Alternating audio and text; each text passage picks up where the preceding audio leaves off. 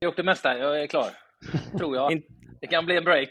För det, det är ju nästan tuffare och hårdare om du skulle avbryta med Fredrik kontra när du avbröt med Svennis. Och bara lämna podden mitt i.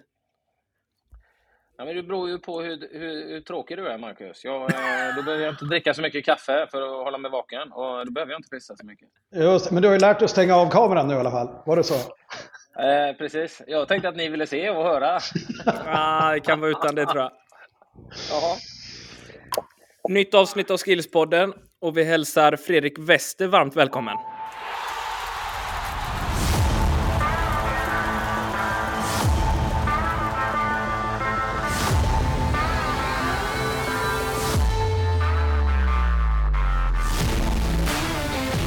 Tack så mycket! Kul att vara här. Tack för inbjudan.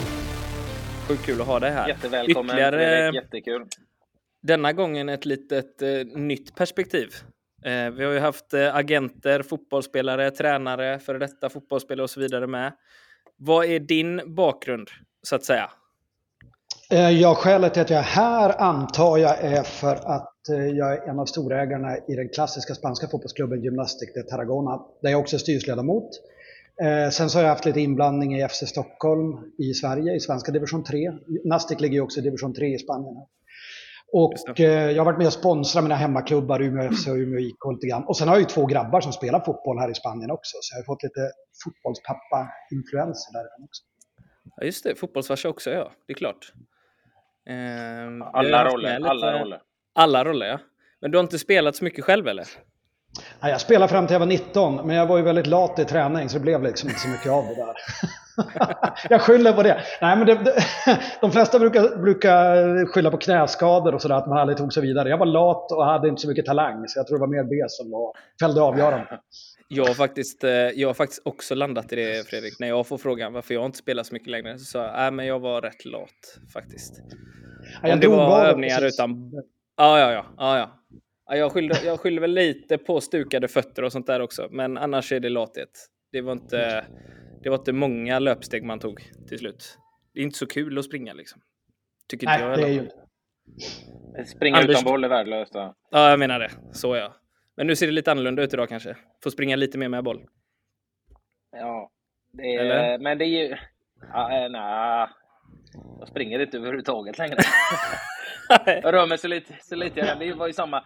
Ja, men jag har ju det. Jag tror det är genetiskt i vår familj. Där, Marcus. Vi är lata överlag. Ja. Pappa var ju tydligen också ganska talangfull och duktig som ung, men eh, lat. Eh, mm. och eh, det en lirare? Det som jag, ja, lirare. Men det jag lyckades ha, eh, som kanske övriga bröder inte hade, det var ju det här fruktansvärda tävlingsinstinkten. Jag hatade mm. att förlora och det bara svartnade för ögonen och då sprang jag vare sig jag ville eller inte liksom och kämpa. Jag, sprang, jag skulle ju bara vinna. Och det, det var väl det som eh, drev mig, för jag var ju också ganska lat och bekväm av mig. Ja, jag fattar. Du eh, Fredrik, vi brukar ju dra igång den här podden som är en samtalspodd genom att ställa den öppna frågan. Vad tycker du om svensk fotbollsutveckling idag? Vart står vi? Hur mår vi? Ja, men det är en bra öppen fråga. Jag, jag, är lite orolig för svensk fotbollsutveckling, ska jag säga. Och det, det grundar sig i ett par olika saker. Dels så ser vi hur vi presterar, eh, både på klubb och landslagsnivå för tillfället. Även om landslaget faktiskt var sämre rankat 2003 till 2016, eftersom de går in och kollar nu här innan mm. podden.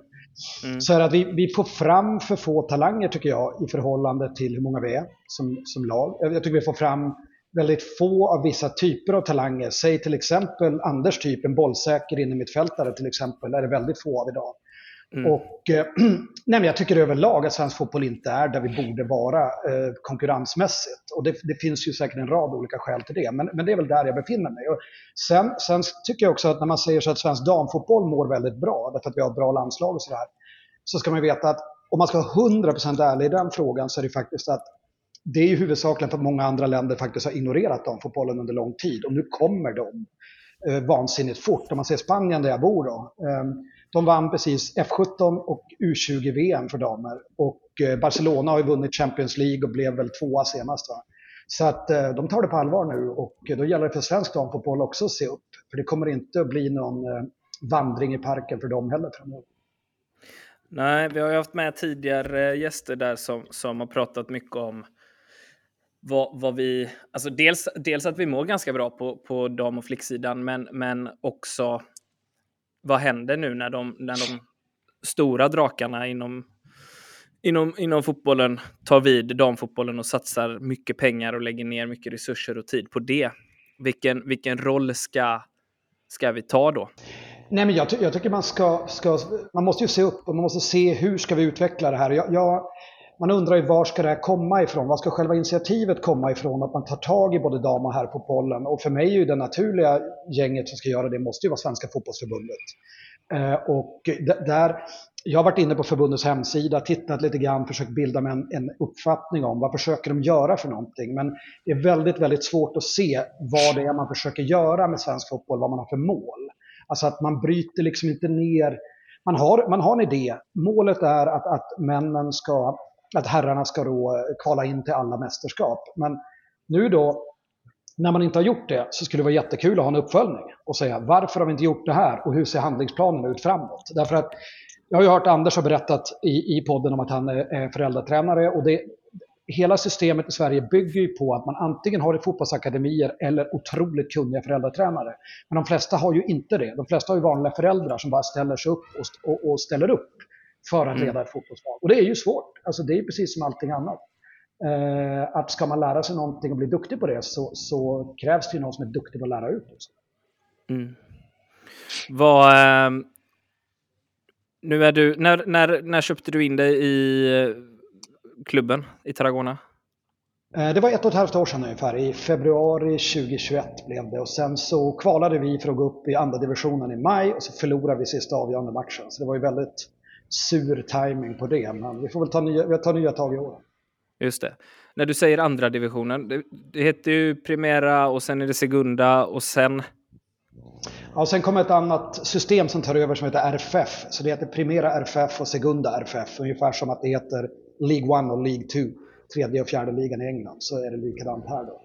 Och okay. Det är för att ytterligare professionalisera och, och få det bättre. All right.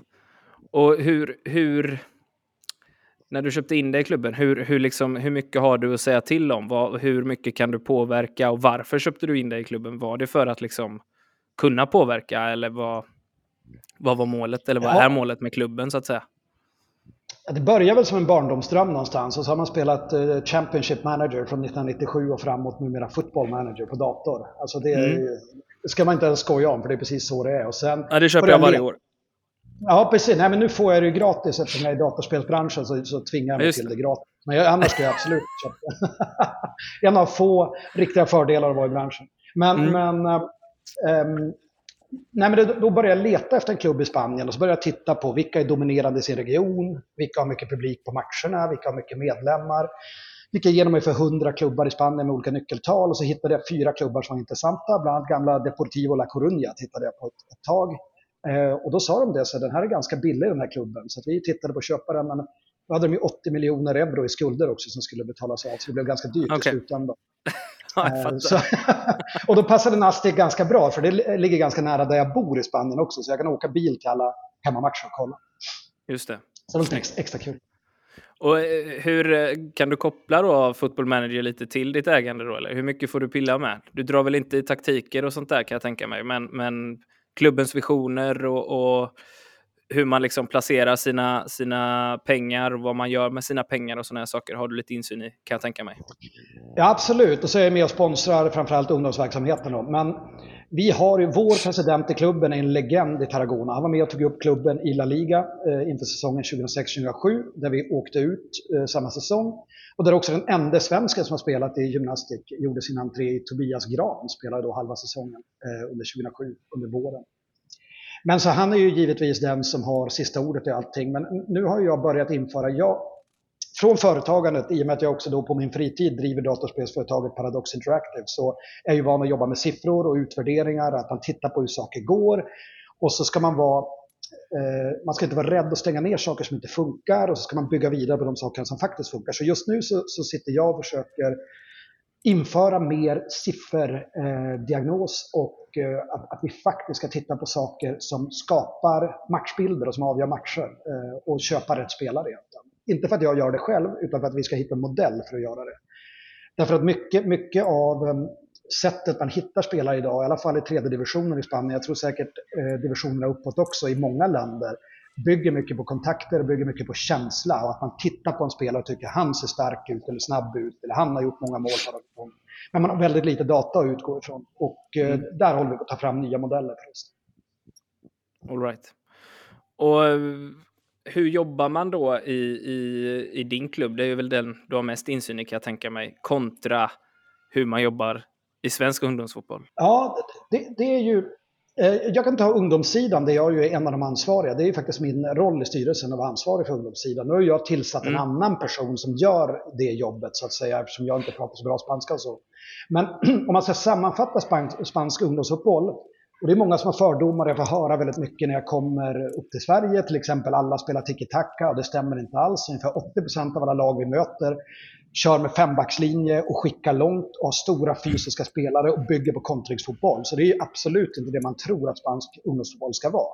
Och då ska jag säga, det är högsta nivå i Katalonien. Och sådär. Mm. Men det är klart att de möter också FC Barcelona till exempel och då, då blir det så att man anpassar sig utifrån dem. Så att elit, elitakademierna spelar eh, väldigt fin fotboll, eller försöker, och eh, de andra lagen eh, spelar ganska mycket brunkarfotboll. Eh, det är lite tjong Sen är allt på konstgräs. Det brukar folk säga till mig också. Eh, ni har väl naturgräs i Spanien och det har vi absolut inte. Det är det ingen som har råd med. FC Barcelona mm. spelar på konstgräs fram till det år de fyller 16. Eh, då när de lyfts upp i U19-laget och U19B som det kallas för när man är 16. Då spelar man på naturgräs eller om det är hybrid. Det är en väldigt strikt nivåindelning från fem års ålder. Eh, att de allra bästa spelarna spelar i lag A, sen är det lag B, sen är det lag C och så vidare. I alla klubbar. Och vissa klubbar de har ju då kanske 15 lag i en ålderskull. Medan FC Barcelona har två lag i varje ålder i sjumanna och ett lag i elvamanna. till exempel. Det är det vanligaste när det är elitakademierna som kör ner. Sen är det ligaspel eh, med två årskullar som blandas i varje. Så att sju och åttaåringar spelar i samma seriesystem 9 och 10-åringar spelar i samma seriesystem. Och varje klubb får bara ha ett, två lag i den högsta serien i sju manna, för där är det fyra grupper. Och ett lag i högsta serien i elva manna, för där är det bara en grupp. Så att du kan inte peta in hur många lag som helst heller. Och det ser man ju ibland i Stockholm, att BP har fem lag i varje extra svår grupp. Därför att mm. de är duktiga på ungdomsfotboll och därför blir det de som tar alla de här spelarna. Men här petas det ut över många. Då. Och så är det även en nivåindelning i serier. Du börjar från Division Norr till Preferente till eh, Primera till Segunda Division. Eh, så att eh, det är väldigt strikt så att ett lag går upp och fyra åker ner. Um, och det finns en hel del privat drivna akademier också som bara är en enskild ägare som driver fotbollsklubben för att utveckla fotbollsspelare. Vi har en granne här som heter, eller en grannklubb som heter Escola Gava som drivs på det sättet. Så ibland då lyckas de sälja en spelare och då blir det jättebra för den klubben. För att eh, mm. normalt driver de sig bara på liksom, de avgifter de får in. Okay. Um, och de har inga A-lag då, utan de har bara ungdomsakademi. Så de, ja, tanken de är att slussa spelare, utveckla spelare och slussa vidare till andra Exakt. Exakt, de har in, ingenting överhuvudtaget på A-lagssidan. Och sen blir det ju då att man byter ofta tränare varje säsong. Och det har man ofta det har man kvar som en del, det är en av Johan Cruyffs filosofier också. För Cruyff är så väldigt omhuldad här i Barcelonaområdet, så många följer hans gamla råd. Va? Och man byter tränare för att man ska undvika favoritskap i gruppen och sådär. Och alla tränare är anställda av klubben. Eller ja, anställda, de har väl inte jättehög lön, men man har inga föräldratränare. Och det gör också att det blir det är ganska enkelt. Det är klubbens regler som gäller och det är tränaren som bestämmer. Och är man inte nöjd med det, då får man byta klubb. Så det är ganska strikta regler också. Sen kan det ju vara stökigt på läktaren. Det är ju Spanien och det serveras öl på alla matcher. Och så är det en mm. fotbollsmatch klockan 20.00 en lördag och så är det slutet på maj och så är det 28 grader varmt. Det är klart att då, då kan det bli lite stök också. Så det, mycket skrik och vrål och, och ja, på gränsen till handgemäng ibland. Alltså. Så det, Även i ungdomsligorna äh, alltså? Men de här, ja, ja, ja. De här tränarna som du säger, som bara är ett år, de, de går inte till en annan klubb, utan de går till en annan ålder, åldersgrupp då? Alltså ja, absolut. Så. Absolut, så de roterar ju ofta inom samma klubb. Ibland går de till en annan klubb, men ofta roterar de inom samma klubb. Och sen är det ju så att de kommer in de här när de är 19 till 21 kanske, vill bli fotbollstränare själva, börjar i sjumanna, du får ha hand om ett lag som är nioåringarna lag C eller D. Mm. Och sen så börjar du jobba dig uppåt i systemet då. Och så kanske du får till slut ett U15 lag B när du är 24 och sådär. Och då har du gått igenom klubbens alla, alla utbildningar, du kanske har gått igenom någon, någon av licenserna på högre nivå också på Spanska fotbollsförbundet och sådär. Men det är väldigt mycket så att man, man tröskar sig igenom systemet så att säga, eh, som tränare också. Um, och, men just det här att det inte är några föräldratränare är ganska skönt, för att det här med favoritskap och så på barn är ju väldigt känsligt. Och, och det är ju en diskussion i varenda klubb man är i. Mm. Och sen är ju coach, coachingen är ju otroligt strikt, old school, gammeldags. Tränaren bestämmer, käftar emot tränaren, då blir du utbytt. Och det är inget snack med det. Alltså, jag var och tittade på en U16-match nu i helgen, eh, ett annat lag som inte är vårt, och då var det en, en ytterkille då, nära där jag stod som sa till tränaren så här, vi kan ju inte göra så här, så käftade han någonting. Och då sa tränaren till honom, vad du behöver lära dig är att hålla tyst. Och sen bytte han ut Så att det, det är Oj. tydligt. Och vad snackade vi om det då? Han var väl 15, den killen ungefär. Mm. Så det, det, är väldigt, väldigt, väldigt, väldigt strikt. Um, och det är lite i, annat klimat, får man väl ändå säga. Ja, och sen så är det ju så också att det, de spelar ju väldigt, alltså det många lag tror när de kommer till Spanien och ska möta spanska lag som inte kanske är FC Barcelona eller Espanyol, är ju att de spelar väldigt fult. Alltså att det är mycket efterslängar, det är mycket armbågar i magen på hörnor, man drar i tröjor och ja, man psykar varandra. Och, och, det är också väldigt ovanligt att, att jag har sett i Sverige. Så att det, det är ett tuffare klimat generellt i fotbollen här nere. Uh, ja. Men du sa det där med att de är i olika nivåer från början, men är det, är det också uppdelat? Jag, tycker, jag står ju för det här med nivåanpassning. Jag tycker ju det är bra Eh, så länge man följer upp och alla får chans eh, till samma antal matcher och så vidare. För det kan ju vara sådana som ligger efter som är små. Ofta är de ju som är långt fram, tidigt födda och kanske väl utvecklade eh, i både storlek och liksom fysiskt motoriskt och så, och så vidare. Men om du har ett A, B och C-lag, spelar B och C-laget typ samma antal matcher och kupper som A gör? Eller? Absolut. I alla fall i tid, tidig ung ålder tänker jag på framför allt. Sen när de kommer upp i åldern upp mot 14-15 eh, fattar jag om det blir uppdelat. Men innan det tänker jag.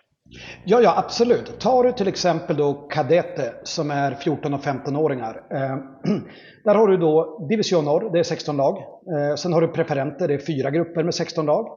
Sen har du då Primera Division som är 17 grupper med 16 lag. Det är 272 lag på den nivån. Sen har du Segonda Division som är 51 grupper med mellan 14 och 16 lag beroende på hur mycket lag man lyckas fylla ut med då, eh, eftersom det är lägsta divisionen. Då. Men alla får mellan 28 och 30 matcher per säsong.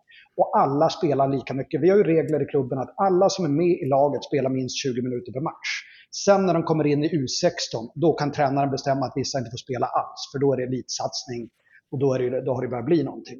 Men det, du får inte heller, upp till 12-årsåldern när de spelar sjumanna, alla som är anmälda till matchen måste få speltid, annars kan du uteslutas ur hela tävlingen och ur förbundet också. Så att det är väldigt strikta regler på speltid, men det är också väldigt strikt nivåindelning. Så att, med, med, med viss uppflyttning mellan också. Ibland så lånar vi in spelare från, från kanske B eller C-laget till olika matcher för att vi har skador. Men man får aldrig låna neråt i systemet. A-spelare får aldrig spela med C för att hjälpa dem med sitt C-system.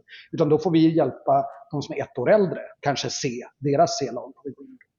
Så det finns en sån men, grej också. Okej, okay. men hur, hur, hur ofta blir det uppflyttning? För är, det, är det fasta lag A, B, C under en hel säsong eller är det så att man märker att den här spelaren är B efter bara en, en tredjedels säsong märker man fan han har utvecklats enormt. Han ska ju vara med B, han ska ju upp ett steg.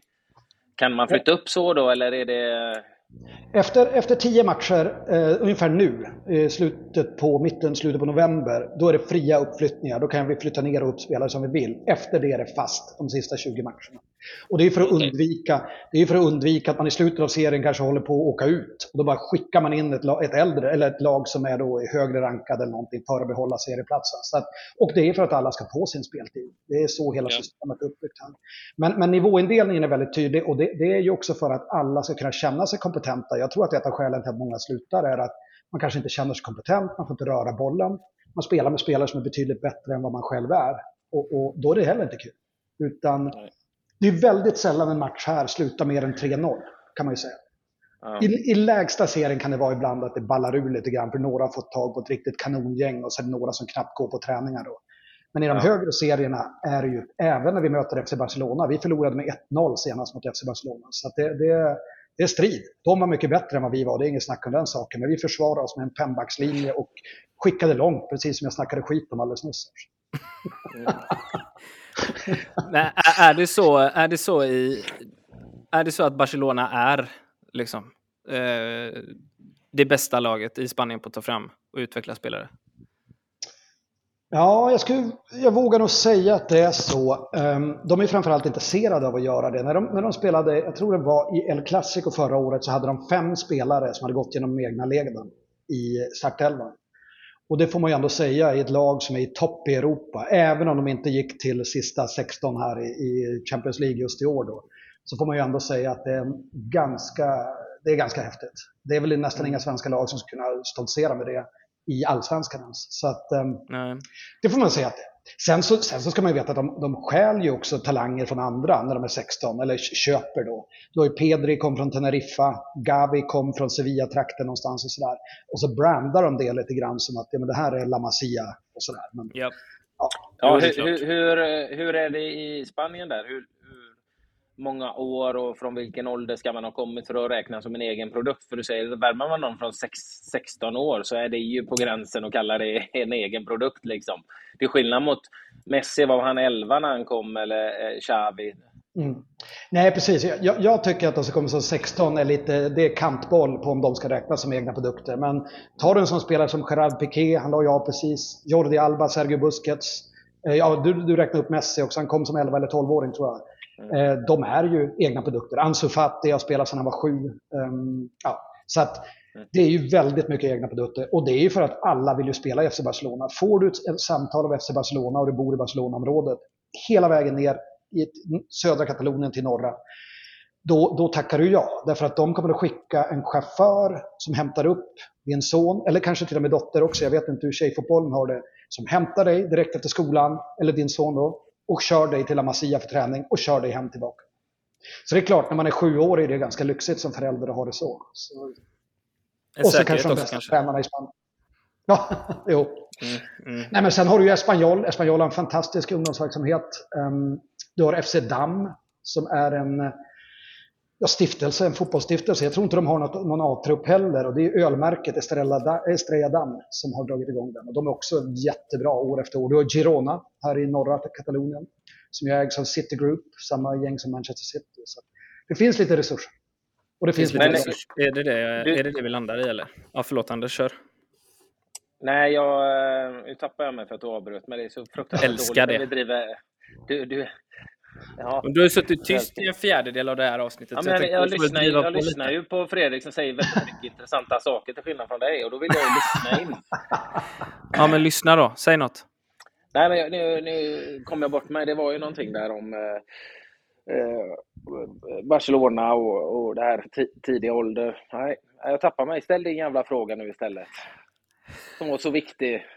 Men den är ganska viktig för svensk fotbollsräkning i alla fall. Tror, tror du Fredrik att det är en, är det en resursfråga liksom? Och, och till, hur stor, till, till hur stor del är det en resursfråga för svensk fotboll och dess utveckling? Att det, det, är absolut delvis en resursfråga. Jag, jag skulle säga så här, det börjar tycker jag i vilken typ av fotboll vill vi spela i Sverige? Jag tycker vi börjar med den frågan. Och jag vill ju gärna spela en possession-inriktad fotboll där vi äger spelet, där vi kontrollerar matchen, där vi spelar på deras sida av planhalvan. Och det är också ett Cruyff-citat. Han fick ju frågan om hur ska du kunna vinna matchen när du bara har två defensiva spelare? Och han sa vi ska spela på deras sida planen, sa han till mm. pressen här. Och det var ju när han blev tränare i Barcelona 87 eller vad det var. Och det är klart, har du Ronald Koeman som är en av de defensiva spelarna är det lättare. Drar in varenda frispark inom 30 meter så är det lite lättare att spela. Men ja. absolut, men det är också en resursfråga. Det är klart att pengar ger möjlighet att anställa tränare eh, på ungdomssidan också. Men jag tycker också att svenska klubbar slarvar lite grann i det här och använder fel begrepp. Det är många som säger att vi vill inte toppa lag innan 12 års ålder.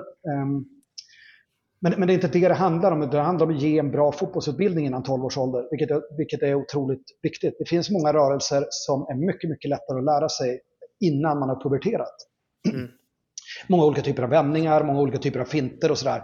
Och du kommer att kunna vara du kommer kunna utveckla din teknik även i äldre ålder, men det är mycket, mycket lättare innan 12 års ålder att utveckla mycket av fintekniken och första touchen och sådär. Men det är klart du utvecklas hela livet, det gör du Men du har extra effekt i den åldern. Och redan där ligger vi efter de spanska spelarna. För att det finns svenska lag som kommer till Barcelona och ibland hävdar att de har mött och slagit FC Barcelona, vilket oftast inte stämmer. För de har mött FCB-Skåla som är deras kvällskurser där de har tagit ut liksom ett gäng från den. Och de är också duktiga. Det är ofta duktiga killar där också, men det är inte La Masia, för det är rätt stor skillnad. Um, men vad ska jag komma någonstans med det här? Jo, att, att de svenska barnen som jag har sett, nu när jag har sett svenskar som spelar här nere, också svenska ungdomslag som kommer hit, är ofta väldigt taktiskt drillade. Mycket mer så än de spanska barnen. Duktiga på att täcka ut ytor, otroligt duktiga på att försvara. Jag ser ibland U16-spelare här på högsta nivån som inte ens vet från vilket håll man försvarar när man är ytterback. De är så Nej. otroligt inställda på att de ska anfalla, de här lateralsen som springer längs kanterna. Så de har inte ens lärt sig försvara och det är ingen som har riktigt tagit sig tid att säga det till dem heller. Så jag vill gå ner och säga så här, du försvarar med ryggen mot eget mål. Det är nummer ett. Liksom. Fan, har Men, Trent varit i Spanien och gått skola där alltså? Ja, han, han är lite, jag, jag, tror han är lite halvspanjor. Ja, lite halvspanjor. Kaxig nu när Arsenal leder ligan också. Spännande. Mind the gap. Five points clear. Mind the gap. Så, nu är det slutdiskuterat om Arsenal. Nu fortsätter vi om spansk eh, och svensk. Ja, jag kom på, kom på det jag ska prata. Espanyol sa du som är en bra ungdomsverksamhet. De har ju startat någon filial i, i Stockholm först och nu även i Göteborg. Har ja. du någon koll på det? Är det samarbete tydligt med Espanyol i Spanien och är det någonting som de driver? Varför gör de det? Ja, det är lite oklart varför de gör det. Jag hade ju kontakt med honom innan vi åkte, för de startade precis innan vi flyttade till Spanien för fyra och ett halvt år sedan. Och eh, då hade jag kontakt med han som var huvudansvarig där, Sergi. Eh, men jag fick aldrig något grepp om varför de gjorde det. Men eh, det är väl, tror jag, att sprida varumärket också. Det är väl både branding och sprida lite spansk fotbollskunskap. Jag, vet faktiskt inte hur det funkar, för jag har inte, jag har inte utvärderat eller sett det. Men det, det är väl kul att de gör det, tycker jag. Det är väl en, allt, allt som kan influera svensk fotboll utifrån från Sydeuropa tycker jag är positivt. Vad säger du om det, Anders? Alla blir, alla blir tysta. ja, det är för att jag, jag, tror jag, jag, jag, kan känna att Anders har lite att prata om när det gäller Espanyols filial i Sverige. Ja, ja okej. Okay. Shoot. Nej, nej, jag är... jag är, jag, är, jag är inte jättenöjd. Jag är inte det. Men, med många saker som sker i svensk fotboll. Jag, jag, Eh, gillar många saker som du pratar om också i Spanien och jag gillar absolut influenser från, från, eh, från Europa och Spanien som jag själv älskar eh, efter att ha spelat mot många av de bästa där. Den fotbollen de står bakom så, så, så är det mycket där och det här med nivåanpassning står jag bakom också helt. Just för den anledningen att barnen ska få utvecklas och, och utmanas i den eh, miljön där de är just nu för, för mest delaktighet. Som du säger, skiljer det för mycket så står man där och inte gör någonting för att röra bollen. Det är inte roligt för någon. Eh, men eh, om vi tar det Spanjol då, så är det, det är klart att de, de hade lite mage. De plockar ju två av våra starka, starkare spelare i den lilla breddföreningen jag spelar och sen bara efter ett par veckor så vill de spela träningsmatch. Varav jag svarar okej, okay, men ni är ju en akademi liksom. Bara, jag vet ju inte vilken nivå. Nej, men vi är inte superstarka och sådär. Nej, men om tar de två spelarna ni snodde från oss nu, tillhör de mera bättre eller sämre? Mm. Så svarar han inte längre. så det vart ingen träningsmatch. Men det är ju lite grann det där. Det är lite som, jag kan tycka att man dödar lite eh, breddföreningar ibland. Sen kan jag, för, kan förstå om folk vill gå och spela, men när de plockar barn i 7-8 års ålder här i Göteborg liksom, istället för att spela med sina kompisar, just det här spontanspelandet. Det, det, det, det, det, det, gillar jag inte. Men det stora problemet, som du är inne på också, är det här med ledare. Att ha bra, kunniga ledare. Och det är ju en resursfråga. För i Sverige, fantastisk föreningsverksamhet vi har i Sverige. Men tittar på, så, så är det väldigt många föräldrar som, som lägger ner massa tid, men som kanske inte som inte har den kunskapen då, som, som anställda tränare i, i Barcelona till exempel har. Det mm. finns ju klubbar i Sverige som har anställda tränare, men inte fan är de bra ändå tillräckligt. Nej, eh, alltså... Hävdar jag, speciellt när man har mött några sådana som eh, där det bara handlar om eh, kortsiktigt att vinna och vara bäst mellan 7 och 11 och 7 och 15 års ålder. Det jag tänker att Barcelona, om jag har förstått det rätt med de tränarna, så jobbar de med en långsiktig utveckling. Mm. Inte som våra svenska akademiklubbar, om jag tittar i Göteborg, får jag känslan av att här gäller det att vara bäst när mellan 7 och 15. Liksom. För det går ju inte så jävla bra för dem sen. Guys som exempel. Liksom. Nej, det ligger mycket i det. Sen är ju FC Barcelona, de, jobbar med långsiktig utveckling, men de jobbar mycket med individer. Och jag tycker en sak yes. i svensk fotboll är att man jobbar, alltså så här, nu, nu kommer jag svära i kyrkan här så nu får ni hålla i er. Men jag tycker att svensk fotboll jobbar för mycket med kollektivet alldeles för tidigt. Istället för att säga det är du och bollen. Och du får dribbla hur mycket du vill. Och du får göra vad du vill med bollen. Därför att barn, så, barn som är sju år gamla kommer att ha en begränsad uppfattning i varför man slår en passning. Och de kan, det är klart att de kan slå en passning för att ja, men Anders Svensson, Sveriges meste landslagsman, han har sagt åt mig att jag måste passa bollen. Det är inte rätt instinkt att göra det av den anledningen. Man ska göra det på grund av att man förstår att det är bättre för laget att göra det. Ibland ska man dribbla, ibland ska man passa. Så att eh, det är den här att, att man för tidigt går in och försöker styra spelarna i vad de ska göra och döda deras kreativitet, tror jag är en stor del. För I Spanien spelar du inte så mycket spontanfotboll heller, för alla fotbollsplaner är stängda när, eh, när det inte är klubbverksamhet där. Så det finns nästan okay. ingen möjlighet att gå och spela spontanfotboll på en konstgräsplan här. Även om vädret är bättre, så, då spelar du kanske på asfalt eller så. Mm. Men, eh, men, men däremot så uppmuntrar man mycket individuella initiativ, framförallt upp till de är 10-12 år gamla. Så jag, jag, tror att det också spelar in, att man formar in spelaren i ett kollektiv väldigt tidigt utan att spelaren ibland förstår varför. Varför ska jag passa bollen? Så. Och sen har man liksom inte lärt sig, för jämför du en spansk 15-16-åring med en svensk så kommer den spanska i mycket stor utsträckning ha mycket större individuella färdigheter med boll. Och det är trots mm. allt det vi letar efter sen när de är färdiga fotbollsspelare. Ja, eh, har du haft dina söner i svensk eh, ungdomsfotboll eller?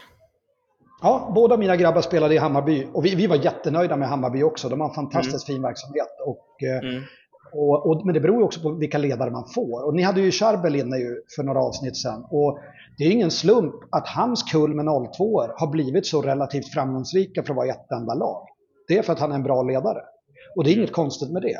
Hammarby har ju fått fram en del talanger på slutet och det är för att man började satsa för en 10, 12, 15 år sedan på att ta fram fler talanger. Så att det, det, finns ju, det finns ju ett samband mellan alla de här sakerna, absolut.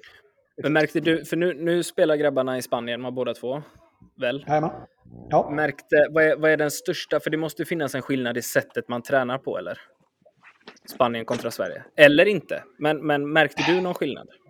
Nej, men alltså Hammarby hade ju då, när, när mina grabbar spelade där, var ju väldigt influerade av Ajax-skolan. Och det är ju eh, många av klubbarna här i Barcelona också, inklusive där de spelar. Så sättet man spelar fotboll på är ju det här possession-inriktade eh, attackfotbollen, som, som jag vet att Hammarbys ungdomslag i alla fall försöker spela.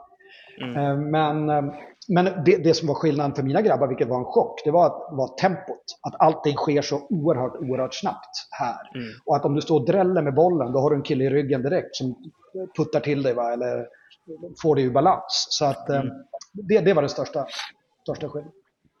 Jag tror, jag tror också det. Intensiteten har man hört mycket om, att det är en jädra skillnad i intensitet i andra länder när de tränar. Vi kan gå, bara gå ner till Danmark så får vi den känslan att det är högre intensitet kanske också. Eh, ehm, och då kommer vi kanske till den här frågan angående belastning som man pratar så mycket om i Sverige. Att vi, trä vi tränar för mycket. Du har varit inne på det här med individuell, att vi tränar för mycket kollektivt i Sverige. Vi är ju väldigt, väldigt ja. bra kollektivt. Och ja. det, det behöver inte vara dåligt att vi är så bra, för där är vi ledande. Det kan vi gärna behålla. Men jag håller också med dig på att vi måste se mer individuellt. Och då kommer de in på den här frågan med belastning. Att det, ja, men man är så orolig över belastningen. Man vill ha så kontroll. Men känslan är att eh, överallt annars så tränar de. Dels ser de mer individens utveckling och de känns som de tränar mer med kvalitet, intensitet än vad vi gör i Sverige. I Sverige är vi väldigt, väldigt oroliga för att belasta för mycket. Absolut, och jag, det, det, är en ganska rolig grej. Jag tänkte på det faktiskt eh, bara häromdagen. Att mina grabbar har börjat köra mer fys. Därför att man vill bli snabbare, man vill, vill bli starkare och sådär. Och så pratade jag med tränaren om det och jag pratade med de andra föräldrarna. Alla gör tummen upp och säger det är skitbra, gud vad kul, det är jättebra, det borde min grabb också göra. Hur gör ni? Var ni på program? Så. I Sverige är det väldigt många som säger det är viktigt med vila.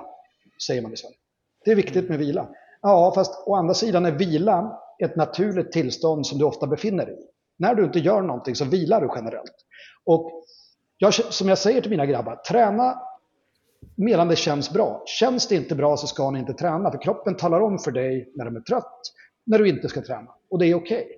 Och det är en sån sak, man uppmuntras i Spanien att träna. I Sverige uppmuntras man i högre utsträckning, inte i all utsträckning säger jag inte, men i högre utsträckning att vila. Men att vila har ju inte skapat några elitfotbollsspelare, så är det. Det, det gjorde inga mirakel med mig i alla fall, så kan man ju säga. Nej, inte med Nej, men jag tror också... Det är sant. Jag tror vi är... Eh, vi kan träna. Vi behöver inte nödvändigtvis träna mer, men vi kan träna mer intensivt och mer individanpassat också. Ja. Eh, och framförallt med mycket bättre intensitet än vad vi gör. Men vi är väldigt, väldigt oroliga för överbelastning i Sverige. Det är en känsla jag har i alla fall. Ja, nej men absolut. Och sen har jag några till, alltså jag har ju några lösningar på det här problemet. Eller jag har inte lösningar, Bra. men jag har del, dellösningar. Eh, jag Kör. tycker till exempel så här. Jag, jag är ju en motståndare till 51%-regeln, precis som jag hörde att Svennis var också. Det gläder mig att han är det. Och det är ett sätt att få in kapital till fotbollen och det är ett sätt att jobba mer långsiktigt. För tvärt emot vad folk tror så är privata ägare mer långsiktiga än vad ett medlemsägt bolag är. Eh, faktiskt. Och det har att göra med att man skapar värde under lång tid. Och det förstår de allra flesta entreprenörer och, och företagsägare. Men med det sagt tycker inte jag, jag tror aldrig att Stockholmsklubbarna eller IFK Göteborg eller Malmö FF kommer att bli privatägda klubbar, för det vill inte fansen där. Men tillåt mindre klubbar som Varberg till exempel, eller Öster som kvalade nu också, att bli privata så att de har en säkerhet mot att gå upp och ner i seriesystemet, som ju är en stor ekonomisk hit. Och ett problem du har här är ju media motarbetar ju alla typer av akademier och all typ av privatisering av någon anledning. Ska de skriva något om till exempel den här artikeln om, om dansk, Danmark tog bort 51%-regeln. Då är det ju bara ett exempel på någon som totalt har misskött sig. Och det, det sker ju även i medlemsägda klubbar. Så att, och det är klart att det är väldigt olyckligt när det händer. Men faktum är ju att Danmark har blivit mycket bättre sen de började tillåta eh, privata klubbar. Men säg så här då, vi, vi, vi skippar 51%-regeln. Vi tillåter privata fotbollsakademier att anslutas till förbundet. Då kan du ha Anders Svensson Fotboll FC med en egen akademi där du tränar spelare i olika nivåer på det sätt som du vill träna fotboll. Och, och att man vågar då ta betalt också av spelarna som är med för att skapa utbildade tränare. Allting i Sverige bygger ju på att föräldrar ska ställa upp gratis och det är inget mm. jättebra underlag att bygga en verksamhet på. Sen är det ju så också, oj, oj vad jag pratar, ni får avbryta mig här någonstans. Nej, det är bra. Det är bra. Nej, men jag tycker ibland att man, man missuppfattar vad, vad fotbollen har för syfte i Sverige, för det är två syften nämligen. Det ena är folkhälsa ju fler som spelar fotboll, desto bättre mår folk. Det är ett bra sätt att tappa vikt, det är ett bra sätt att ha kul med sina polare eller vad man nu har för någonting. Den andra delen är att vi ska ha fram fler elitspelare. Vi hade sju svenskar i, i Champions League i år till exempel, varav bara två är kvar nu i, i Round of 16. Och det är rätt synd. Så den senaste svensk som spelade en Champions League-final, vem var det Marcus? Kan det vara Henke Larsson? Ja, och Fredrik Ljungberg då i samma final 2006. Ja, det. det. är 16 år sedan vi, vi har det. Liksom. Och det, det är klart att det, den, när man gör sådana temperaturmått på saker där det är så yttersta eliten, där är vi inte. Och då måste man säga, hur ska, för, för, att jag tror att vi har täckt så att säga motionsdelen av fotbollen, där är vi duktiga, men hur skapar vi elitdelen? Och jag tror en del av det är faktiskt privata akademier till att börja med. Vi börjar där så ser vi var, var det tar oss. Hur ska man bygga upp en sådan akademi i så fall då? I, för jag menar, vi, vi har ju pratat mycket om nivåanpassning, nivåindelning och sånt där i tidigare avsnitt. Anders hävdar ju, och jag stämmer nog in i den körsången, om att nivåanpassning och nivåindelning vinklas på fel sätt i folkmun idag. Att det är för att sålla bort de sämsta och bara lyfta fram eliten och så vidare och så vidare. Men det handlar ju lika mycket om att ge de som kanske inte ligger lika långt fram utrymme att utvecklas i sin takt och på sitt sätt. Absolut. Alltså, det är precis det det är. Att alla ska känna sig kompetenta när de spelar fotboll. Därför gör du, känner du dig inte kompetent i din roll, och det spelar ingen roll om det är ett arbete eller om det är på en fotbollsplan, då är det inte roligt att vara med. Om du någon gång har mött en spelare i tennis som är oändligt mycket bättre än vad du är, då förstår du vad jag pratar om. Därför att det, det blir liksom inte kul. Så här, får jag möta någon som är på min nivå, då kan det vara kul. Man slåss mm. om varje boll. Man, liksom, man känner att ibland vinner jag, ibland förlorar jag. Sådär. Men problemet med nivåindelning är inte att inte barnen klarar av det. Det är att inte Nej. föräldrarna klarar av det. Och när man pratar om resultat, barnen har inga problem att klara resultat heller. Det är föräldrarna som inte klarar av att räkna resultat. Det är där det är. Alltså att det är klart att det är otroligt jobbigt att åka ur i Spanien, precis som min yngre son gjorde förra året. De spelade mest mot ett år äldre lag och de åkte ur sin serie då, för de spelade på en väldigt hög nivå. De blev fjärde sist, med några poäng åkte de ur. Och det är klart att de blev väldigt ledsna över det. Men världen går inte under heller, utan vi tar nya tag och så, och så kommer vi tillbaka. Den äldre sonen vann sin serie för två år sedan och gick upp då i högsta serien.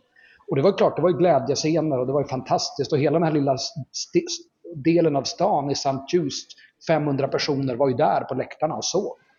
Så det är klart. Men fotboll är glädje och sorg och det, det får vi ta med oss tycker jag. Det, är, det var en Hammarbyare som sammanfattade för mig när jag var ny i klubben att det är en veckas förhoppning för 90 minuter lidande. Så han har ju rätt på det. Det är precis så det är. Nej, men det är en del av fotbollen tycker jag och jag tycker det är en del av, av, av det vackra med fotbollen. Mm. Gäller samma ekvation när man är Arsenal-supporter eller? För att jag har inte firat någonting på snart 20 år. Men nu ser det ju lite roligt ut då. Men då var det 20 års väntan då?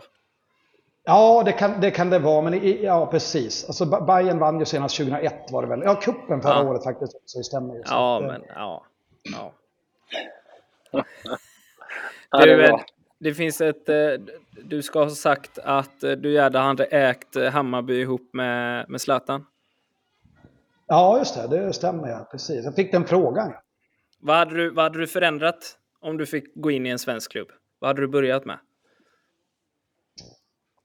Oj, alltså jag kan ju lite för lite om hur svenska klubbar drivs för att eh, egentligen svara helt på den frågan. Men, men, men, jag, hade ju, jag hade ju fokuserat mer på, på, på, dels på ungdomssidan, att jag hade börjat med bra utveckling från fem års ålder. Det tycker jag faktiskt Hammarby är duktiga, alltså jag ska inte eh, göra något om det. Men jag hade, jag hade, fokuserat mer på att dra in sponsorer till ungdomsverksamheten så man kan bygga en riktigt, riktigt bra verksamhet. Och då pratar jag inte bara om en elitverksamhet för de 10-15 bästa i varje årskull, utan det är Hammarby idag har 200 barn i varje årskull stort sett. Och alla de kommer ju att gagnas av att man har bra tränarutbildning och bra tränare både i, i såväl toppen som, som eh, på föräldraleden. Men det är nog det första jag skulle göra. Och sen så skulle jag jobba generellt mycket mer med sponsorer och med, med olika typer av intäkter för att bygga ekonomi. Därför att ekonomi är ändå det som ja, det, det, som, det som ger förutsättningar att spela ute i Europa så småningom. Och så, så men jag skulle också ha försöka satsa mycket mer på egna talanger generellt. Och jag tycker det är lite synd att våra egna talanger försvinner. Nu försvann ju Williot Svedberg från Hammarby till exempel. Och, eh, och han, han hann ju göra ett avtryck i Allsvenskan, men de hinner bara spela en halv säsong. Och så sitter han nu mest på bänken i Celta Vigo tyvärr, fast han är så mm. otroligt duktig fotbollsspelare. Så det, det, är lite synd. Han fick ju spela faktiskt häromveckan, så det var kul. Mm. Men är inte det ett problem som är oroväckande också? Att de sticker? Det, när de har gjort eh, en halv säsong i Allsvenskan. Är det, och är det, ja, det är pengar, det är resurser, men det är också en känsla av att de får bättre utveckling i, eh, i ett annat land än Sverige. Det tycker jag är oroväckande.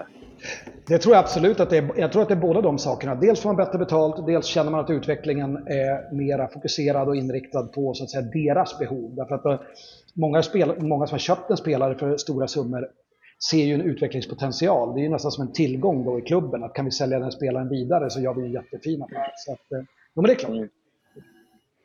Och det, det, men vi, vi pratar om någonting annat eh, där som jag tycker, jag förstår hur du tänker, jag gillar det här med nivåanpassning och sånt där. Jag är ju rädd om det blir en, en, en där man startar eh, de här privata akademier eller likt eh, svenska st stora klubbar ska skapa sådana eh, akademier vad händer med de här breddföreningarna som vi har i Sverige? Det, det är det, för jag, som, när jag tränar nu en breddförening så har vi, jag kan köpa om man går till en akademiklubb, om man har, om vi nu är 40 barn och det är två, tre som är drivna som spelar fotboll och som vill bli så långt. Men titta på vårt lag till exempel, skulle jag säga att vi har 12-15 av de här 36 som är mer eller mindre varenda ledig stund tillsammans och drillas och, och spelar på, på vallen. Och då ser jag ingen anledning för dem att gå, gå till någon eh, akademiklubb. Då, va? Om du tar IFK Göteborg, Gais i Göteborg som liksom plockar, handplockar från 7-8 års ålder. Liksom, eh, I alla fall en av de klubbarna. Och,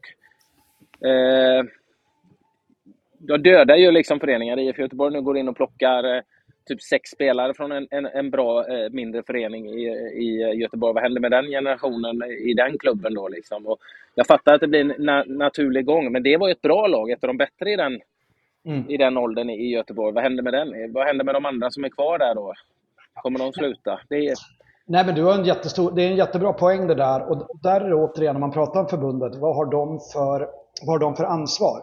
Min äldre son blev ju in, inbjuden att spela med sitt gamla Hammarbylag förra sommaren. Och eh, i, då, i Karlstad, vad de kallar för inofficiella U15-SM. Det var väl inte riktigt det, för alla lag var inte där. Men där såg där, hade jag varit förbundsgubbe där, då hade jag gått fram till några av lagen och sagt att ni får inte spela sån här fotboll. Ni får inte stå med fem backar på egen planhalva och skicka bollen långt på två forwards som ska springa djupled. Utan ni måste spela på ett annat sätt. Och börja där. Börja på den nivån och utbilda tränare strukturerat så. Därför att någonstans måste man börja och sen ge sig på så att säga ledet under som är alla breddföreningar och säga så här. Vi vill utbilda bra fotbollstränare. Alltså att om du går till en fotbollsplan i Sverige, oavsett vilken förening det är, om den personen är ansluten till Svenska fotbollsförbundet, eller den klubben, vilket alla klubbar ju är då, så vet du att den tränaren, även om den föräldratränare, har gått igenom en grundkurs i hur ska vi spela fotboll i Sverige? Oavsett om du är nivå 100 eller om du är nivå 1 som fotbollsspelare, så får du en bra träning, åtminstone ur ett, ska man säga, konceptuellt perspektiv. För det är svårt att driva fram till exempel tempo på en träning om man inte är en van tränare. Och så. Men åtminstone att man har idén att alla tränare i Sverige ska få en bra utbildning. För då spelar det heller inte så stor roll om några bra spelare försvinner från en klubb. Eh, faktiskt. Nej. Det, Nej. Det är mycket, väldigt mycket upp till tränarna, tror jag. Det, det, är min absoluta. Det är precis som om du har en bra lärare i ett ämne så kommer du tycka att det ämnet är otroligt mycket roligare och intressantare. Ja, jag, jag håller med dig. Tränarna är otroligt viktigt. Jag känner bara att det blir väldigt, väldigt viktigt. Man ser de här akademiklubbarna. Det blir väldigt kortsiktigt tänk. Att vi ja. ska vinna här och nu, vilket gör att man ofta ser till de som ligger fysiskt långt fram. Det går ju helt emot Cruyff, eh, om vi snackar Barcelona Ajax. Där mm. man egentligen vill ha de som ligger lite efter, för de spelar med huvudet och de utvecklar egenskaper så de som ligger fram, långt fram fysiskt inte behöver utveckla. Men jag upplever om man tittar på nu, nu såg jag en, en av de större klubbarna i Göteborg igen, jag tar upp det, spela, mm. har plockat in spelare nu, har ett jättebra lag individuellt sett, spelar eh, en, en träningsmatch mot ett annat ganska duktigt lag från en annan region eh, och spelar på en egentligen stor, fullstor eh, plan. Liksom och vin, ja. vinner. Och, och, du ser att det, det, är fysiken som är helt ut. Det är inte mycket kombinationer och så, utan de har några som är större som kunde slå bollen långt, som kunde springa ifrån dem. Så, så ja. det spelar ingen roll om de inte gör saker rätt med huvudet, för de var fysiskt överlägsna sina motståndare. Ja, och då tänker jag att man tänker för kortsiktigt då, att, och då, då tappar man ju kanske att jobba med dem som ligger lite efter, som kanske har huvudet och som, som har tänket och, och liksom jävlar anammat. Liksom. De, man glömmer bort dem lite, för att det är det jag menar med de här. Det blir för kortsiktigt. Vi vill vinna här och nu och jämföra oss med de bästa. Vi ska spela på ett sätt som får kortsiktiga resultat, som inte utvecklar spelarna. Det är jag orolig för. Jag håller helt med dig. Och jag, jag hade, roade mig faktiskt med, apropå den här kuppen i Karlstad också, de som spelade bäst fotboll där, det var väl, jag tyckte vi i Bayern spelade ganska bra, jag tyckte IFK Göteborg spelade fotboll. Jag tyckte Kalmar var väldigt, spelade väldigt, väldigt positiv och bra fotboll. Och det fick ju till effekt, tyvärr, då, att de blev ju sist i den här turneringen. Tyvärr. De spelade en av de mm. bästa fotbollarna, men de hade små killar som var tekniska och spelade väldigt fint. Så jag var tvungen att skicka ett e-mail till deras akademichef faktiskt och sa förlora inte hoppet, jag tror att ni gör rätt grejer. så det var lite mm. kul, jag fick e-maila lite fram och tillbaka med honom. Då. Eh, men så här, jag, jag roade mig att gå igenom på Transfermarkt häromdagen. Så här, hur många på de 25 högst värderade svenska fotbollsspelarna enligt Transfermarkt, hur många är under 1,75? Och det svaret är noll fotbollsspelare. Nu, nu var det till min glädje han Rooney, den här killen som gick till FC Köpenhamn. Han är 1,73 mm. va? Och så säger du så här, vilka är de högst värderade spanska fotbollsspelarna?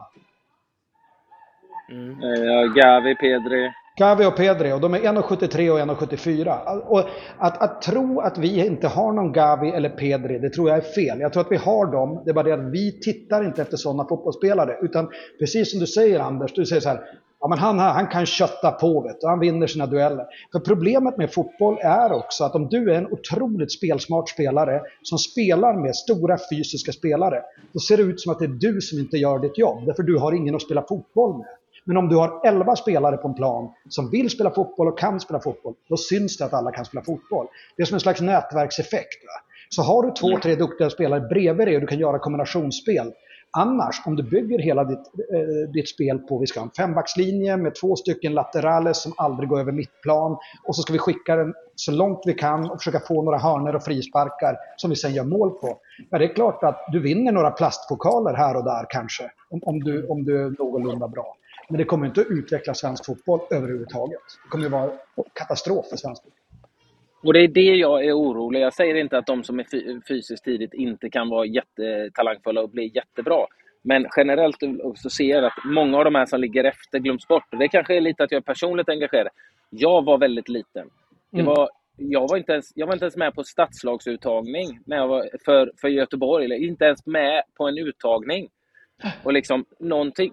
Och jag var, var väldigt liten. Och jag känner att det lever kvar i Sverige fortfarande lite grann det där att... Eh, nej, nej, nej. Ja, man, man tittar inte ens.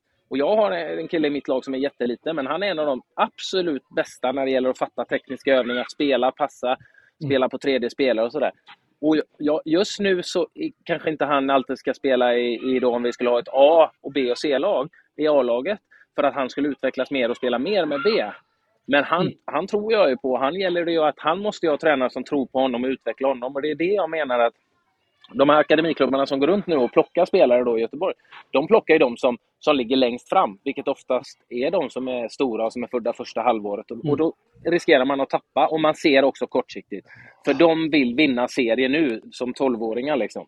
Ja, nej men det är precis det. Och då får de här spelarna som kanske inte har de tekniska förutsättningarna att bli toppfotbollsspelare, får den träningen i ung ålder. Fastän det egentligen inte ja, och, och, och, i och med att det finns så begränsat med resurser i Sverige, det är ju ett problem. För att om du då inte platsar i tre akademier till exempel, då finns det inte så mycket.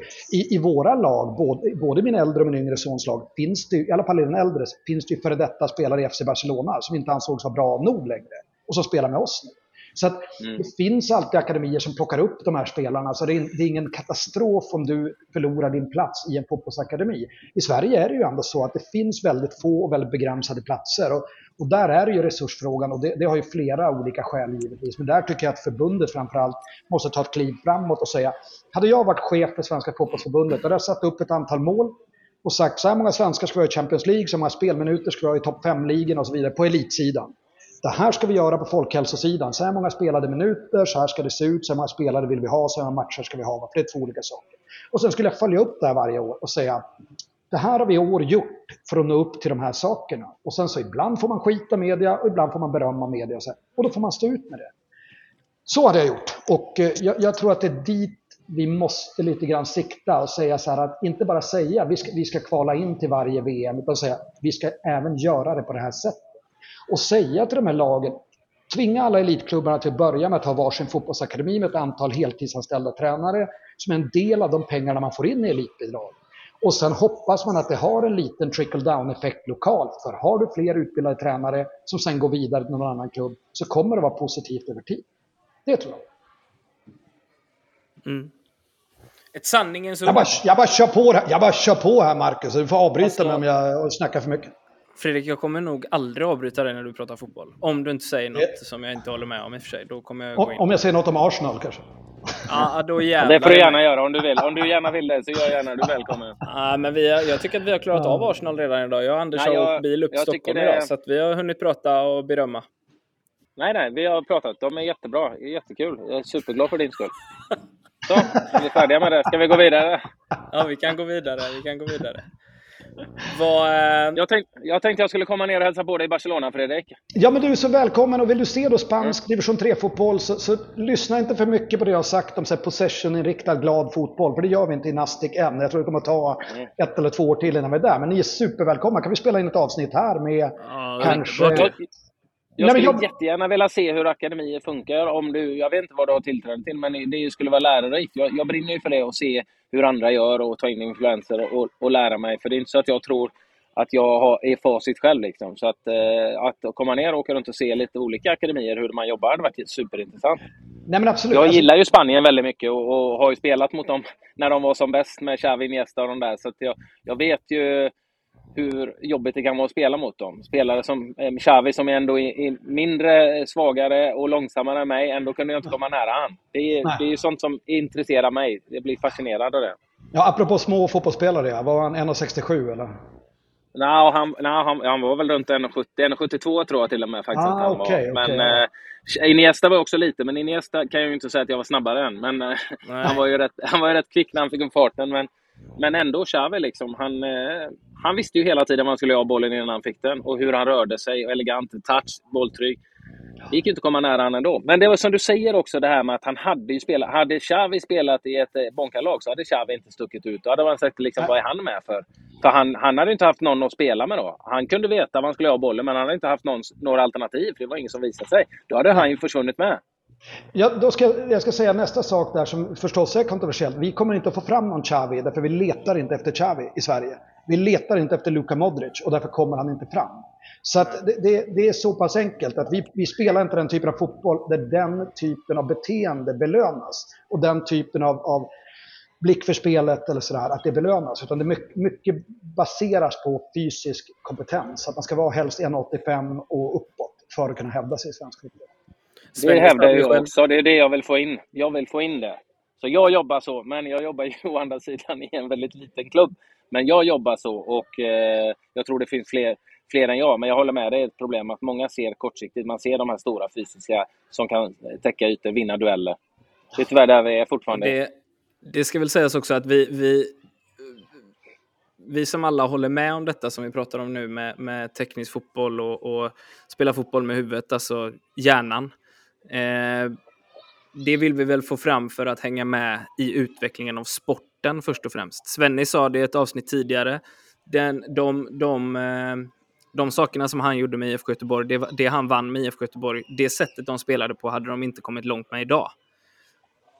Nej, så vi, så vi måste ju ändra, vi måste ju följa med i utvecklingen av sporten för att få fram bättre fotbollsspelare.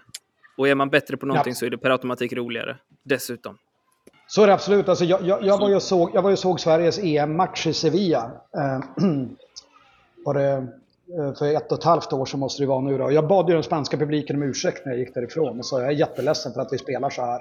Alltså det var ju en mm. fruktansvärd match att titta på, eh, både för svenska och spanjorer. Jag gick när det var tio minuter kvar. Um, mm.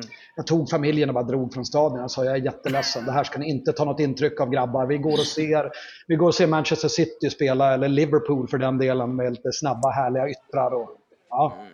Ja, så att, ja, alltså Arsenal, nu har jag inte sett Arsenal i år, Marcus. Jag, jag får faktiskt kika på dem också. Det ser ut att gå bra. Att de är bra. Ja, men de är bra. De är bra. De, de har alltid försökt spela också, det ska man ge Arsenal. De har alltid försökt spela. Och, och, och, sen är det ju så här också, alltså England har ju fått fram en massa bra fotbollsspelare, men de får ju inte fram så många bra tränare, England, vilket är märkligt.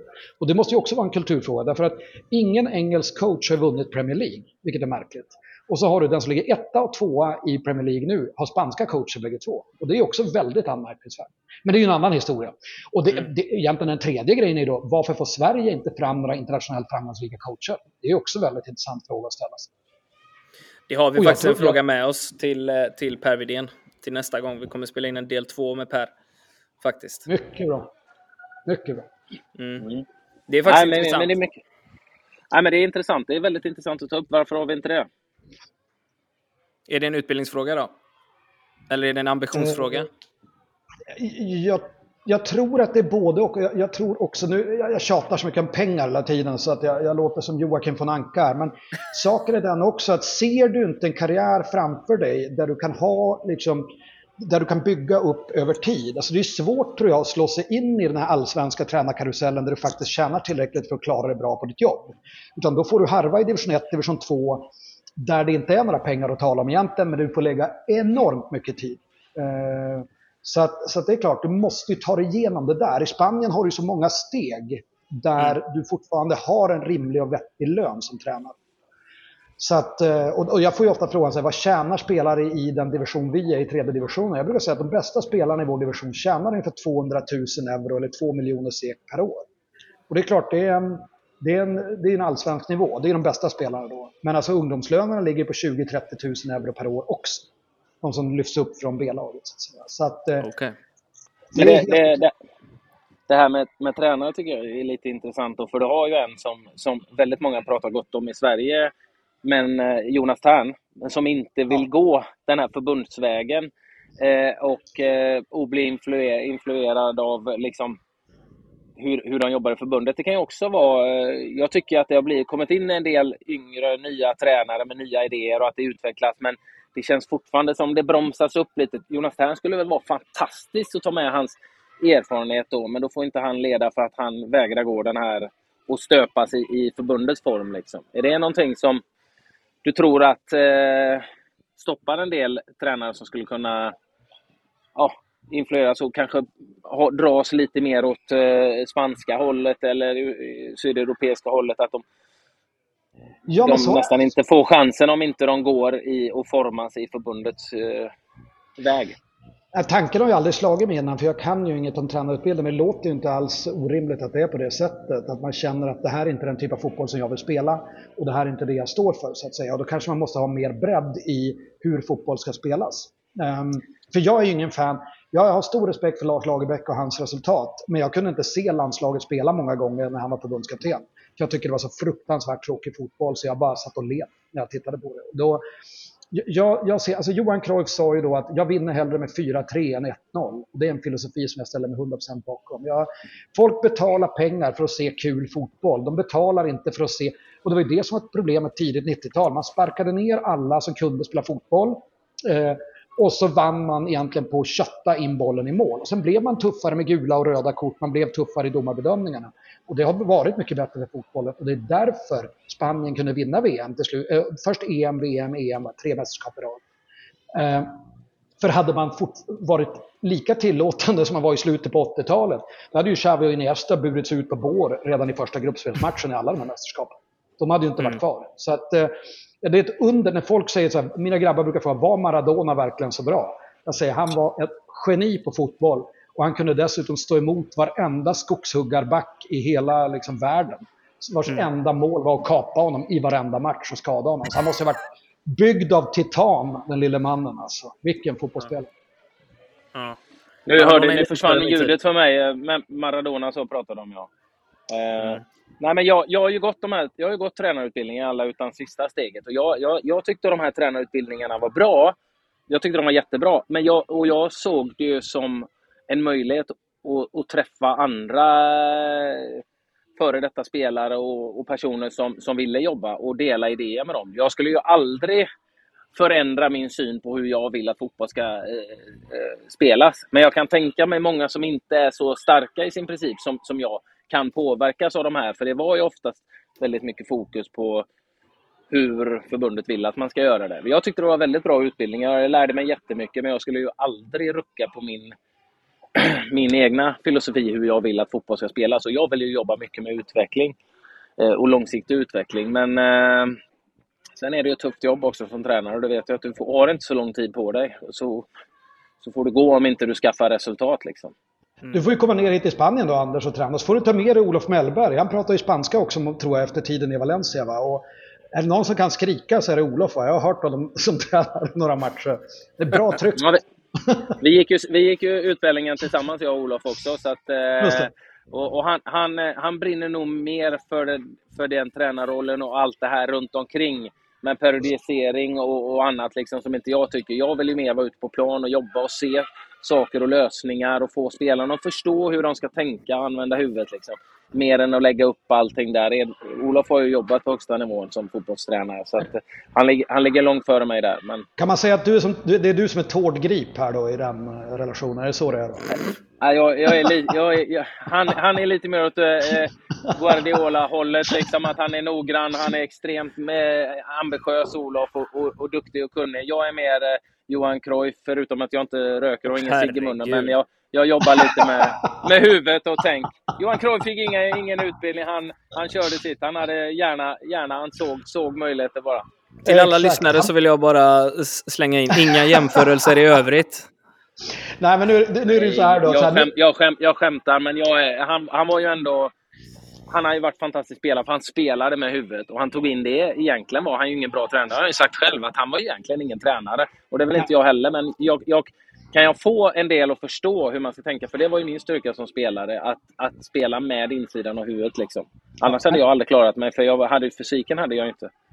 Nej, men det är ju faktiskt, nu när du nämner Johan Cruyff då, jag bor ju nästan granne med Johan Cruyffs dotter här i Barcelona. Så att vi har ju lärt känna familjen lite grann då. Och, eh, svärsonen till Johan Cruyff, han dog då 2016, Cruyff. Eh, men svärsonen är ju också fotbollstränare och lite fotbollsprofessor. Amerikan faktiskt. Det tycker de är väldigt märkligt här i Katalonien att det kommer en amerikan och pratar soccer.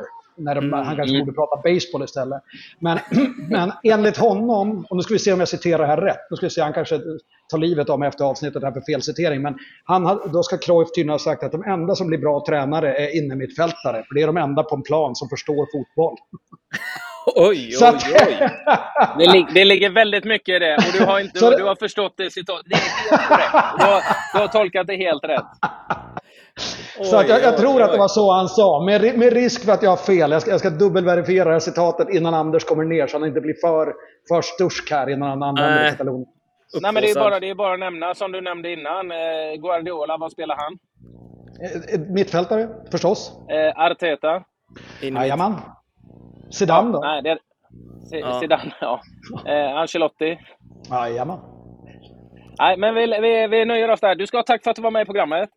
Ja, men superkul att vara med. Alltså, det är så här, bara få droppa, droppa lite så positiva vibes här framåt slutklämmen. Det är ju perfekt. Ja, jag, tyck, jag, tycker att vi, jag tycker att vi ska åka ner till Spanien och spela in en del två med Fredrik också. Och kanske prata med mm. någon akademitränare eller någonting. Det hade Absolut. varit helt fantastiskt. Och framförallt, jag tycker det, jag skulle vilja åka till Island också. Jag tycker deras sätt var intressant att se deras mm. verksamhet. Mm. Men Spanien Absolut. som har varit en förebild för mig eh, under många år och ta in influenser därifrån, även om det är svårt för de, de ligger så långt före. Men fan, det är aldrig för sent. Liksom. Jag, jag, jag tittar ju väldigt, väldigt mycket spansk, spa, eh, spansk fotboll och, och Barcelona framförallt, som jag alltid har gillat. Hur de tränar, hur de spelar och, och är fascinerad av, av Cruyff och hans idéer och Pep. Så det har varit jättekul att få komma ner och, och uh, följa med dig i uh, fotbollens mecka. Mm. Det låter bra. Bara så du vet Fredrik, jag har tagit Elfsborg till Champions League-guld på FM nu. Det tog bara sex år för mig eller någonting. Så att, eh, behöver du någonting där så är det bara att ringa.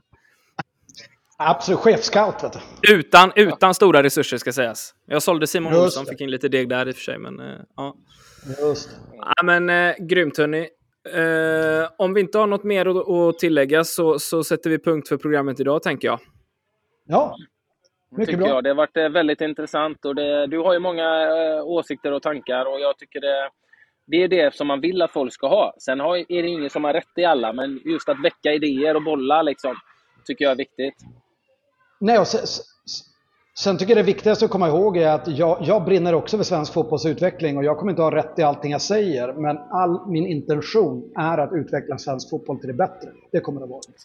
Mm, underbart. Helt enig. Grymt hörni. Eh, stort tack för idag. Vi eh, hörs och ses. Det gör vi. Stort tack Fredrik. Ser fram emot att se dig snart. Detsamma. Ciao. Ha det bra. Ciao. Ciao.